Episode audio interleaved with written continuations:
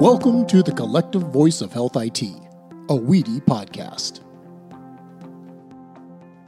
An estimated 20 hospitals across six states have been attacked by Russian based ransomware attacks in the past month, and more attacks are likely, according to an FBI alert that said, quote, there is credible information of an increased and imminent cybercrime threat to U.S. hospitals.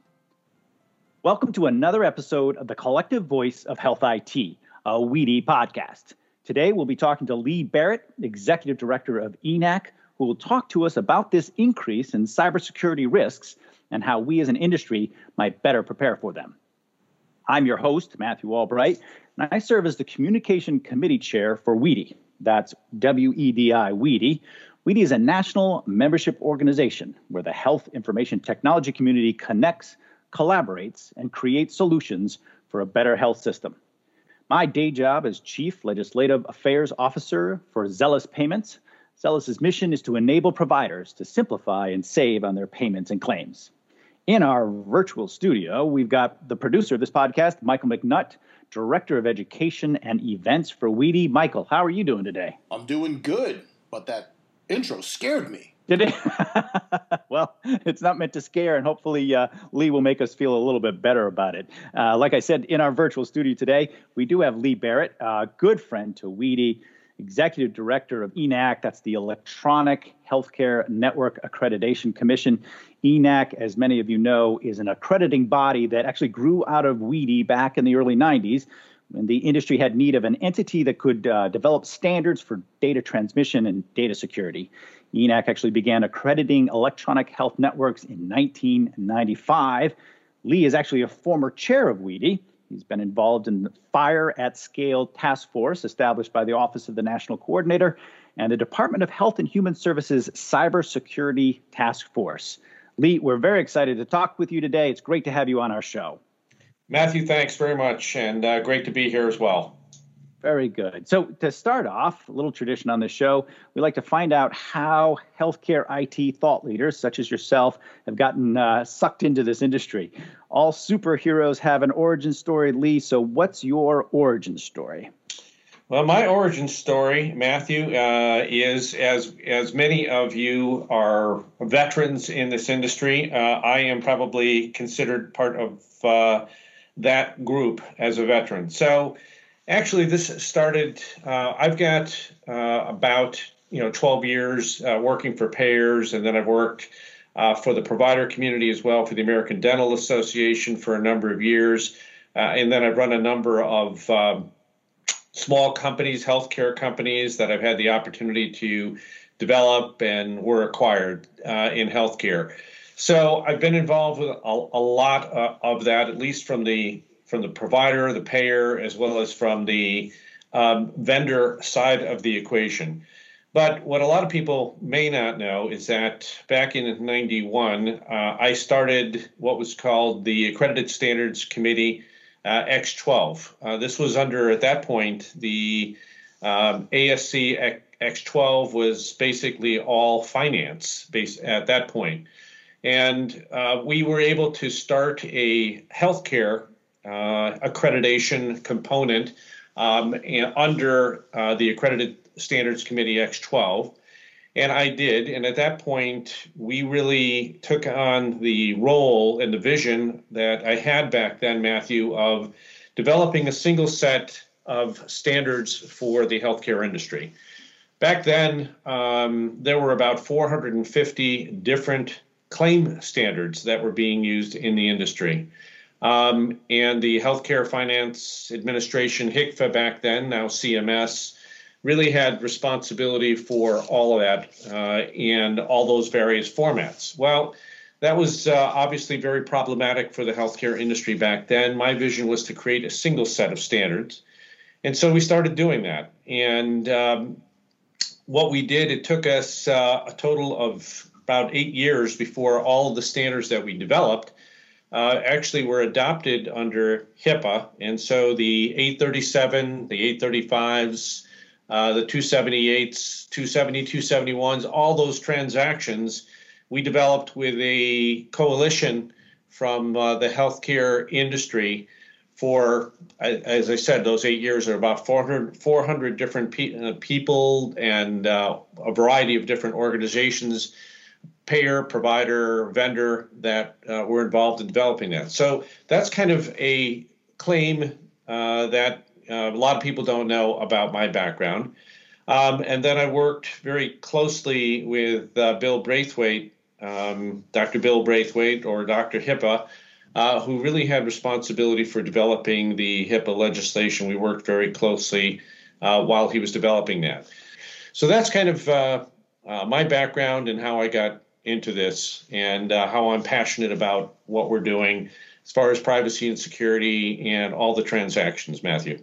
So, Lee, so Lee, I guess you really are a superhero because uh, basically what you did was you took uh, 450 different claim formats, you standardized them all into one, uh, and you also established WEDI. So, uh, I think that's a pretty good that's a pretty good uh, superhero origin story. I like that.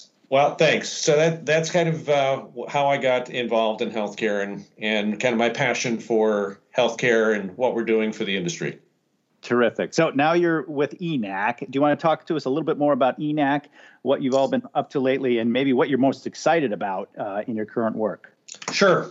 So um, EHNAC, you know, as you indicated in the introduction, we've been in existence since 1995, uh, and we are a, a nonprofit entity. We are federally recognized uh, as a standards development organization, and so we follow a, a very transparent, open process for the development of all of uh, our accreditation programs. And so, uh, so what that means is that we uh, we allow and provide the capability on our website for anybody who's interested in taking a look at our 20 plus programs.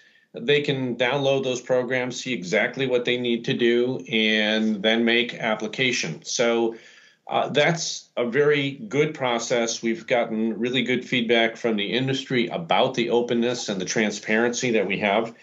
So, the 20 plus programs that we've developed, uh, we first started out uh, in 95, um, really working with the clearinghouse industry. And so, our first accreditation was around supporting the clearinghouses. Um, and it included uh, privacy, security, uh, as well as a number of technical, operational, and business requirements that comprised uh, that accreditation program. And what ended up happening is that the states of Maryland and New Jersey, as an example, uh, put regulations in place which said that any payer in the, those states that were using a clearinghouse had to be EHNAC accredited. Well, uh, that was a, a, a very big uh, positive for us. And again, uh, we're very fortunate that uh, the majority of all the clearinghouses in the country are accredited through EHNAC today. What we did over the past 10 years as we've continued to, to build and to develop new programs, we focused uh, on a lot of the data exchange initiatives that were occurring in the industry. So we've developed, for example, uh, accreditation programs for health information exchanges, uh, accountable care organizations, data registries. Uh, we also um, are a certifier for e-prescribing uh, networks. And so uh, we also were approved by the Drug Enforcement Agency. We're one of about six organizations that's approved by the DEA for uh, certifying organizations for e-prescribing for, with controlled substances. So we have uh, really took on over these past 10 years of expanding uh, our programs to really focus again on uh, the industry and, and, being able to help the industry and raise the bar, especially around privacy and security uh, of data exchange, and really focused as well uh, on as this program is starts to be talk is talking about and focused on cybersecurity and being able to assure organizations that they have the appropriate policies, procedures, controls in place. So we're very focused now, just to um, kind of summarize here, on the whole interoperability side. So we're continuing to be very involved with uh, a lot of the initiatives that are going on with the industry on development of uh, various interoperability accreditation programs to again create the level of stakeholder trust that people are looking for. Very good, Lee. Uh, and I, I, see on your um, your website you've got about um, 30 different uh, certifications for different functions within the um, healthcare uh, environment, and it's very easy to kind of figure out like uh, you know what kind of entity I am and what kind of certification I need with uh, once you go to your uh, website. I see. So that's correct. Yep. Thank you. Good. So uh, I mentioned a series of uh, ransomware attacks that we've seen over the last uh, six weeks or so. Uh, let's talk about that. So this is dangerous stuff. Some cases, uh, you know, all of the facilities' computers and networks might have to be shut down. Delivery of healthcare has to be done, you know, back to using paper. Uh, what's driving all this, Lee? What's what's going on out there? well, first of all, you know, healthcare is is a very significant um, market attack market for cy- cyber attackers, um, and so people ask ask us all the time, well, why is that? And I tell them that it's bit, it's pretty simple.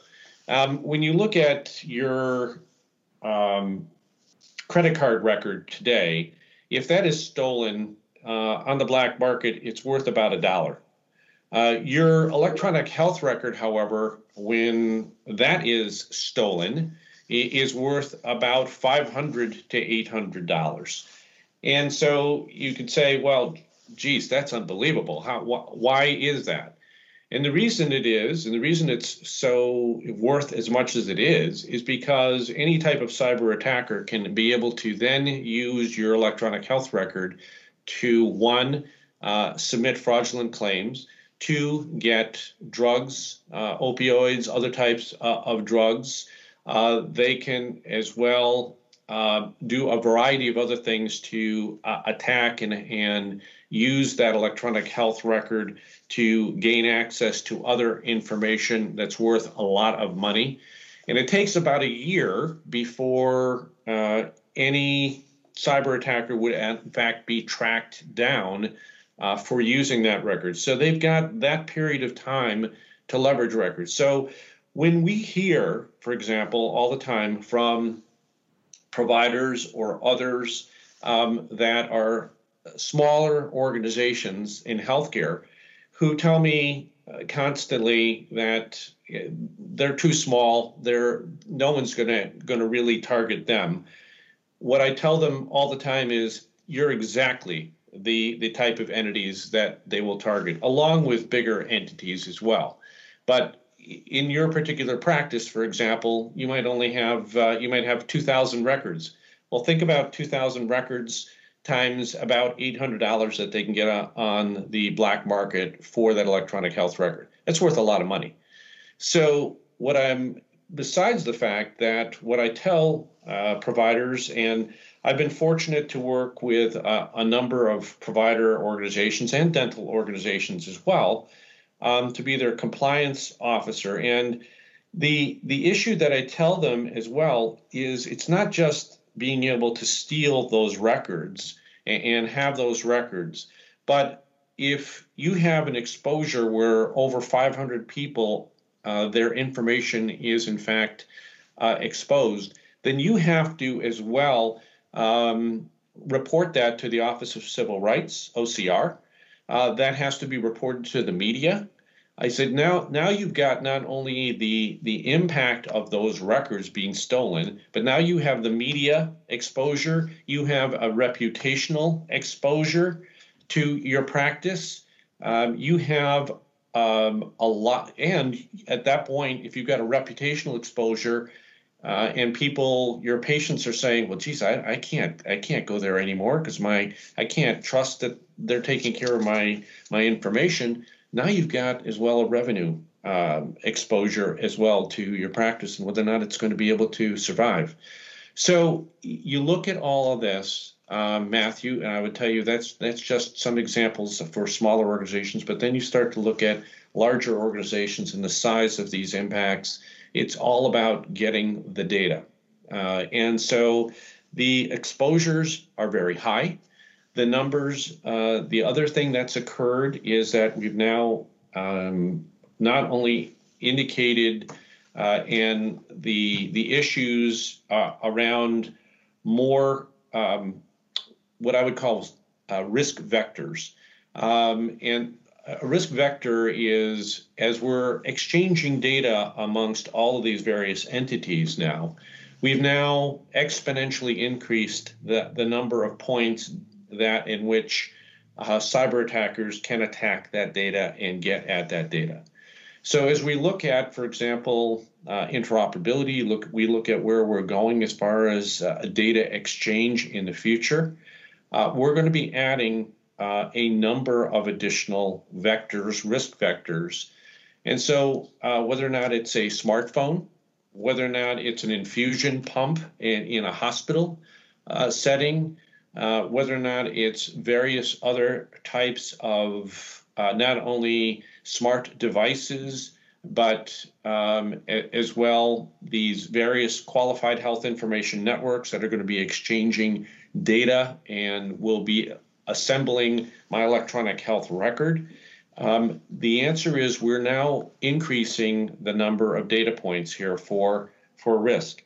So the more points that we have requires a, a lot more diligence uh, and vigilance uh, around the the types of policies, procedures, controls, how we're testing, how we're training, all of these increase the number of exposures. If you look at the ransomware attacks that we're talking about here uh, that are occurring within many of the hospital, many hospital systems are being attacked with those, um, like uh, Universal Health uh, Services, which is uh, a major hospital system, was attacked very short time ago again, a big big part of uh, attacking these is to get at that information, to get at um, the electronic health record information that they have. So they being able to to take that and and have control over an entire environment and then you've got the, the capability the problem is what we're seeing in a lot of these ransomware attacks is that hospital systems and others uh, in many cases are paying the ransom, or in other cases they're not. Uh, if they're not, then they're down. Uh, they're completely uh, out of um, being able to provide services uh, and being able to access information. In fact, we had a major cyber uh, ransomware attack that occurred in Connecticut here with with a major hospital system. They were down for over close to 10 days not a single electronic health record, not a single patient could make um, an appointment, could get their information. The entire environment was inaccessible. So now you got people who uh, have life threatening um, illnesses and diagnosis and have to go for, for treatment, say somebody who has cancer that needs treatment and could be starting their treatment or is in the process of going through their treatment, they couldn't even go. So um, it, it's very, um, there, there's a lot of risk here with all these ransomware attacks. And is it going to stop? The answer is not anytime soon, that's for sure, because yes. of because of the cost, because of the how much this data is worth. Yeah, and I think that's a I think you made an excellent distinction too between the ransomware and you know what we've grown accustomed to with HIPAA and privacy breaches. Um, this is not you know a, a, computer was left out and it's got um, electronic health records no. and we've got to announce and contact everybody and try and get on their you know their the credit uh, reports and things like this. This is this is actually shutting down healthcare access and, and could be risking lives. So Absolutely. You, you certainly mentioned. Um, uh, uh, that um, hospitals should be prepared for that. Uh, what, what, should hospitals do? And maybe more importantly, uh, what can the smaller facilities or smaller healthcare entities do to protect themselves or uh, uh, at least come prepared? Um, especially the smaller ones, which don't have a large compliance sector or de- department, right? What can they do? So there's actually a lot lot that they can do, Matthew, which which is um, the good news. Um, now, the one thing I'm going to say before I kind of give you some of the things that they can do, I'm, I'm going to tell you that, and everyone should know that you're not going to stop an attack from occurring. Uh, attacks are going to be going going to occur. They are occurring. You have to assume your organization, whether you're a small provider whether or not you're in a group practice, whether or not you're in a major health system, what you're a payer, you're going to be attacked. And the the issue is um, one, it's a matter of what you're doing to to prepare for that attack. And then it's second, the second, which is even more important, is what do you do after you are attacked? And if you have a ransomware or a cyber attack that's occurred, how are you going to how are you prepared to address it and to meet um, that challenge when that happens as far as your plan in your contingency plan and how you're going to be able to act to, and react to it quickly. That's the most important aspect of other planning that organizations need to be doing here. So, in answer to your question, um, first of all, there, there, there are a number of issues that organizations um, need to be looking at, whether or not you're a small organization or a large organization. One is, you know, and as far as kind of ransomware attacks that we're talking about here, is lack of system backup. And again, the if if an organization is doing a a partial uh, or a partial backup or only certain information is being backed up and not the entire system on an ongoing basis, then that's that's a vulnerability. Um, the other aspect here is for doing, for example, as new uh, patches or new software updates are occurring. You cannot be in a position where you're allowing uh, an individual to actually download the patch. You need to push those patches out, push those updates out so that it, it's actually happening in the background, whether or not somebody knows or not. If you allow in, individuals um, to actually have to download the patches, well, now you're vulnerable.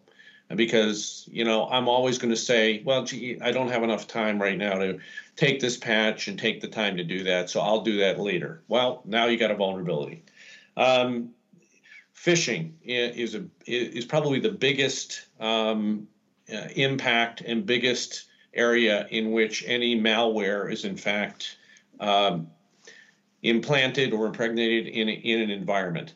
Um, and so basically the uh, they're really uh, is going through and organizations need to have probably a third party entity that's actually doing some training and helping to increase awareness on an ongoing basis uh, and sending phishing emails um, to uh, companies, practices, et cetera, so that people get used to understanding and knowing what these look like and what what you can't click on um, to because the minute you click or the second you click on that link, that that malware, that uh, ransomware is now implanted uh, in your environment, and now they take over what ends up happening that we've seen is that in many cases, even organizations that go through a lot of this this training on phishing, um, they have to do it on an ongoing basis. So because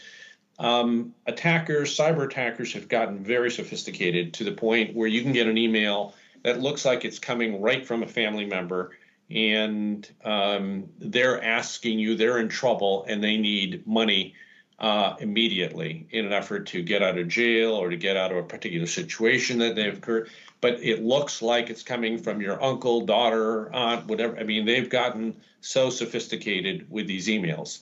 So you need to be able to um, really understand and be able to uh, have enough experience to know when when you can click on something that comes from the outside of your environment and when you should not.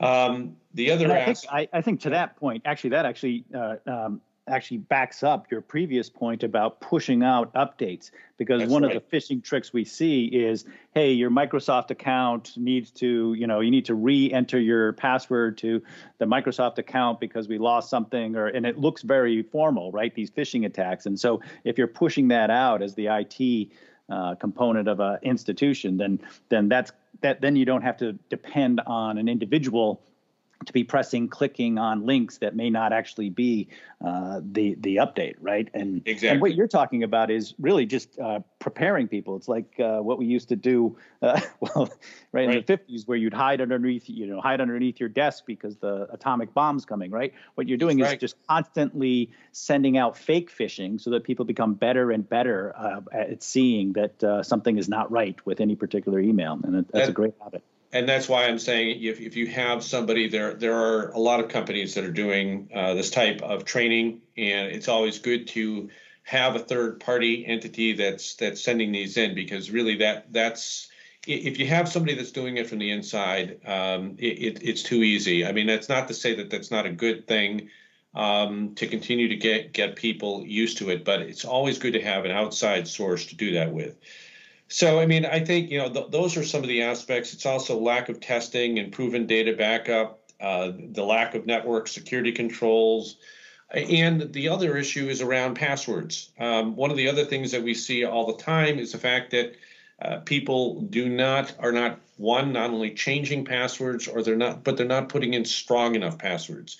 You cannot. We see it all the time. In fact, 50% of passwords in this country uh, that we see use the word password or one, two, three, four, five, six, you know, and, and 50%, uh, Matthew. So if you don't uh, as well have a rigor when you talk about cyber hygiene, about assuring that you're changing passwords every, every 120 days, that they're strong passwords, they're, they're using uh, different types of characters, numbers um, in it and, and, you don't use you know your your home address or or your spouse's name or something you have to be vigilant about it. And i tell that to people all the time.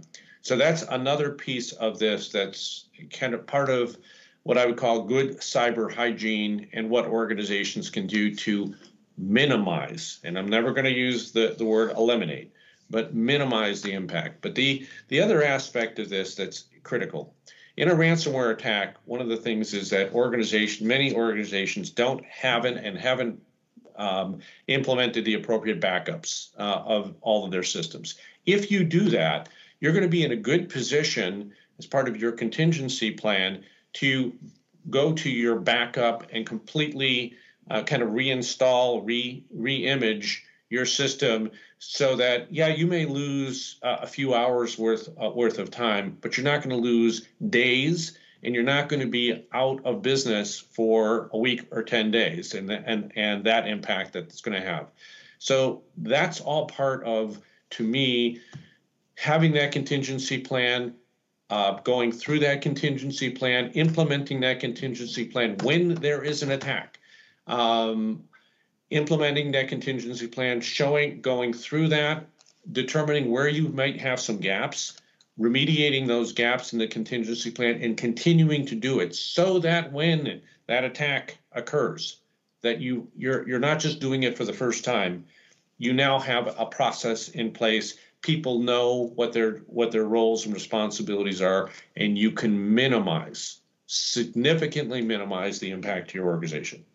Yeah, and uh, right, you're talking about fire drills, right? You're talking about tabletop modeling of, uh, right? And yeah. I, and I love your terminology, cyber hygiene, because if you think about it and you think about the metaphor to our own hygiene, to our own personal hygiene, yes, it's a series of tasks that you should take, right? You you wash your hands, you brush your teeth, you floss, whatever you need to do. That's the make sure you have the backup, make sure you have the the the, the you know the the stuff that protects your your your firewalls and everything. But it also connotes the idea of developing good habits right? Absolutely. So it's kind of a very organic. So these tasks should become automatic, almost involuntary, uh, just like brushing your teeth in the morning. Uh, we should be changing our passwords on a, on a regular basis, and those kind of habits that you develop uh, with the workforce. I think it's Absolutely, and, and, you know, you know, Matthew, as as we as we were talking about all, all these various aspects, and we look at where ONC, for example, is going uh, as far as you know interoperability and increasing the availability of data for patients, uh, which is really their their mantra and really the objective of where this is going. You know, the the need for the diligence and the vigilance around privacy and security on how this data exchange is going to occur in the industry as it's going through readiness it is takes on a, a whole different um, and, and, far more uh, larger um, larger impact that organizations can have. And I think that you know as we look at today, you know uh, if if uh, if I travel and I go into um, I get rolled into a emergency room in California um, and I'm unconscious today you know that attending physician um, doesn't have access to all the information all of my electronic health record data and so they can't administer treatment today. In the future i mean take this forward as far as what onc is trying to do and connecting up all these various qualified health information networks all the participants and how they're going to be exchanging data in here. Take that same scenario where i get rolled in in a couple of years from now and I'm unconscious, they'll be able to get my license out of my wallet, key that key that license information into the EHR system, uh, and then from there they'll um, be able to queue basically all of these qualified health information networks, get the information, and uh, bring that back, and then be able to have a, my electronic health record. That's that's where the data is going to be, and that's that's a whole aspect around privacy and security. Yeah, I think um, Lee, and, and and let's dive down into that because what you're talking about is we're entering to this age, certainly with the interoperability rules and and the other the, the trend here is that we're going to allow much greater access to our uh, health data, to our personal health data. And this is going to be very good, just like you said. This is going to save lives. This is going to be able to, uh, a doctor uh, can very quickly, and, we think about this current pandemic that we're in and the need for telehealth and the need for emergency services. Uh, any place we go, they'll be very quickly be able to draw up our, our health records and, and save our lives or stop our bleeding or whatever needs to happen. But at the same time, like we talked about before, this is just uh, another risk factor or it opens up a whole new series of risk factors for uh, cyber attacks. So yeah. how how do we strike that balance? And, or, or, or, or, are we even prepared to to move into that free access? Do we do we really have the privacy and security foundation to enter into this new free the data world? You know, and we, eh, you know, Matthew, it's a good question. Uh, my my feeling is we do have the privacy and security controls, although, you know, one of the things that that has happened, and um, but in, in, answer to your question, I believe we do have the controls in place. We do have uh, the policies, procedures. There's a lot of great information and resources that are available uh, to to organizations, whether whether you're a small organization or you're a large entity. The same level of, of rigor has to apply. But you know, again, the, it, this comes down to uh, people, organizations investing and assuring that level of cyber hygiene that has to be critical there. As we, as we look at you know uh, what's happened with with COVID nineteen and the for example re, the relaxation that's occurred from the Office of Civil Rights around things like telehealth and other um, really access and, and information exchange and who has access to what information. They they relaxed a lot of those rules as as a result of the pandemic, and they had to because people needed to have access to a lot of this information a lot faster, and they weren't able to have all the the appropriate checks and balances.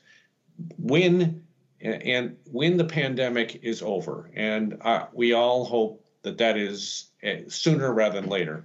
But when that when that happens, I I believe that OCR will go back to their enforcement, their level of enforcement that they had before.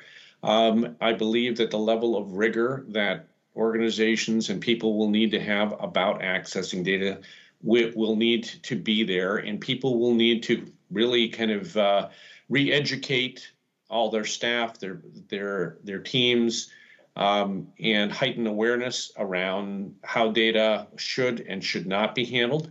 Um, I think that we've got all that, but it's going to be a matter of really uh, assuring that that people are, are putting these controls in place, have the, the policies, the procedures, the controls, how they're implementing, how they're overseeing, and, and how they're now how they're training and, and putting in the contingency planning. And as we talked about, going through that on an ongoing basis and making and reviewing where they may have gaps and remediating those. It can be done. It certainly can be done and should be done. Are we going to eliminate uh, ransomware and any of these cyber attacks from occurring? The answer is no. It's going to continue to occur and probably on a bigger, um, perhaps even on a bigger scale than it has. Uh, that's kind of hard to believe, but it, I, I think that the the the value of an electronic health record is going to continue to be there, which is why cyber attackers are going to continue to go after it, and they will for a long long time. When we so, talk about some of these patches, you know, the one of the one of the biggest uh, ransomware attacks was the WannaCry uh, uh, cyber attack, ransomware attack that occurred in Europe uh, a couple of years ago. And as a result of that, that cost billions of dollars to the industry in Europe. Um, what they did as a reaction is they did a couple of things. One, and, and the reason that that occurred is that um, organizations were still using Microsoft uh, XP platforms, which were no longer supported by Microsoft, and therefore left a gap in relation to um, security, a, security gap that uh, cyber attackers were able to take advantage of and plant ransomware. But you know, if you look at this from the standpoint of what they put in place, they put in the General Data Protection Regulation (GDPR), which pro- provides for far more privacy for consumers uh, in Europe. Um, they also put in a, a level set of controls that organizations have to go through called Cyber Essentials. So now they've kind of raised the bar uh, for vendors and others that ha- they have to go through this to assure a level of security of their infrastructures. And we've now taken some of that as well in California, um, as far as the California uh, Protection Act that was put in uh, Consumer Protection Act, and they've also we from the U.S. we've taken on more more of a focus on privacy for consumers, and we've got a number of states that are doing that, and even at the federal level we're seeing that. So there's I, I see that a lot of things are continuing to evolve where um, we're we're raising the bar, and there's a lot of entities in the United States that are focusing on uh, this whole aspect of ransomware and cyberware attacks. And, and um, for example, the Healthcare Sector Coordinating Council uh, that I've been involved with, that entity is, is really an initiative uh, between the public and private sector to coordinate uh, a lot of the cybersecurity initiatives that are going on in this country. And they've put together, really over the past couple of years, a number of work groups, a number of uh, initiatives especially uh, with COVID 19 as well, on how uh, to react to a lot of this, in which they really have, have made some significant impacts and, and have come up with really some terrific reference materials uh, for the industry for sharing information, sharing threats that occur. So um, there are some really great resources that are available to uh, that are going on and that are working uh, in the industry as well in healthcare.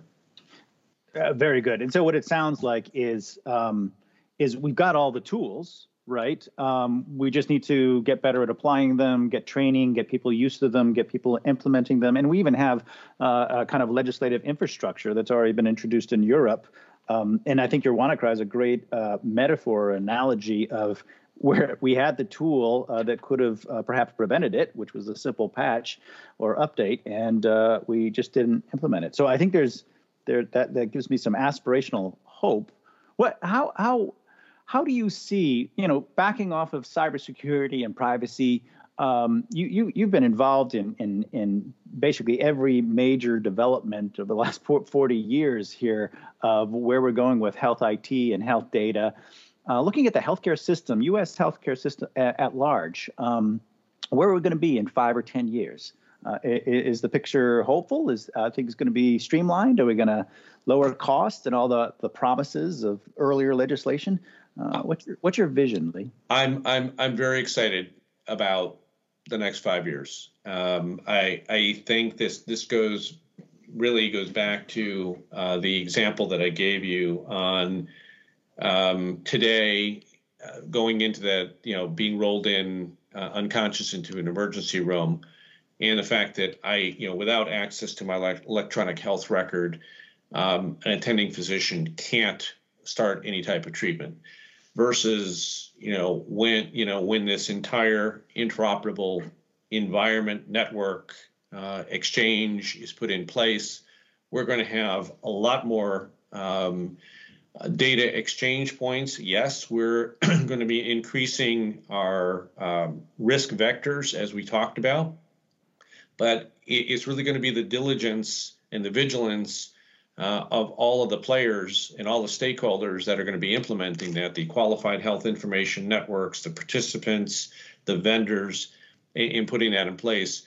But getting to that point where in the next three to five years, we have this environment in place and being able to be in position where my electronic health record uh, and, I'm, and I'm unconscious um, and that attending physician can, can get to that uh, immediately in seconds is significant. Um, that's where we're going to we're we're going to mortality is going to go down. Uh, we're going to see a lot more access to information. Patients are are really going to be enabled um, to be able to have a lot of their data on their smartphones.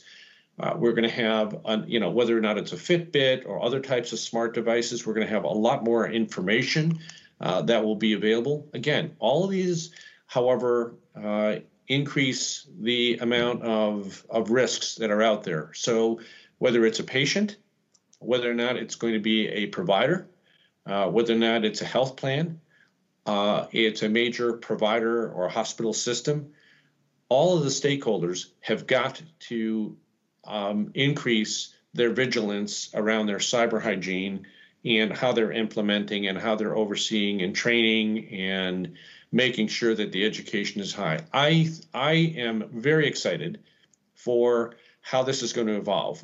You know, we're going to have a lot more data points. I think that um, a lot more people will have the the opportunity uh, to be able to control and, and have access to their information than they've ever had before.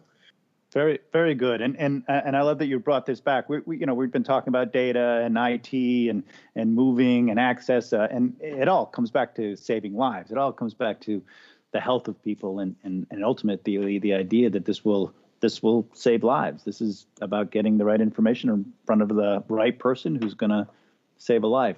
Before exactly. we sign off, uh, Lee um, you've touched on a number of organizations and resources. Do you want to repeat a few of those for our listeners and, and uh, even give out the the names or even the websites where, where people can get more information, certain, certainly about the cybersecurity stuff? Absolutely, Matthew. So there the I think resources that all of you should be aware of um, and should look to as for guidance because there's a lot of great resources out there to help you. The Healthcare Sector Coordinating Council uh, HSCC is one. NIST, the National Institute for Standards and Technology, NIST Special Publication 800 184, the Guide to uh, Cybersecurity uh, Event uh, Recovery, is another great publication. Um, Health and Human Services, the uh, 405D, which is the Cybersecurity Information Sharing Act, which came out back in 2015 they developed a whole set uh, of documents which are are terrific for, and they really they focused on really smaller um, healthcare organizations to uh, group group health plans or and, and group practices to community hospitals to even larger health systems. And they created a whole set of uh, documents. So it's under the healthcare industry cybersecurity practices, managing threats, and protecting patients. These sets of uh, resources that they have really can be, are applicable not only to the provider, but certainly to uh, the health plan, uh, as well as to vendor organizations. It's some great, great materials that are there. So those are those are several of the the sites and resources that I would tell people to uh, to check on, and and really it's a big focus around uh, cyber hygiene uh, and good cyber hygiene. Matthew. Very very good. Thank you, Lee. Lee, this has been a very excellent discussion, very timely. Uh, appreciate the time and expertise, not not just today, but for all the the, the time and expertise you've given to WEDI and, and, and the health industry over the, the last few years. So very much appreciate your time today. Thank, thank you, Matthew. I've appreciated the opportunity in working with the industry and look forward to it for many years to come. Very Take good. Care. Very good. We've been talking with Lee Barrett, Executive Director of EHNAC. This has been the collective voice of Health IT, a WEDI podcast where the health information technology community connects, collaborates, and creates solutions for a better health system. You can find this episode and many more on our website, wedi.org. Thank you all for joining us, and uh, be safe. What a tremendous episode. Hi, everybody, it's Mike McNutt with WEDI. In the wake of the recent alerts from HHS, the FBI, and CISA that cyber actors are targeting the U.S. healthcare system, WEDI is holding a free event for WEDI members and non members called Prepare and Protect The Threat of Ransomware to the U.S. Health Industry, taking place Wednesday, December 16th, 2020, 11 a.m. to 4 p.m. Eastern Standard Time.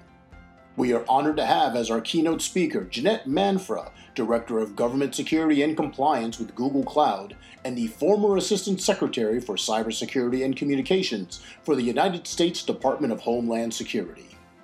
This special virtual event will offer the latest updates from government leadership, how to prepare your organization, lessons learned from those who've experienced a ransomware incident, and how to respond practically and legally we invite all healthcare professionals to attend, prepare, and protect the threat of ransomware to the U.S. healthcare industry, taking place Wednesday, December 16, 2020, from 11 a.m. to 4 p.m. Eastern Standard Time.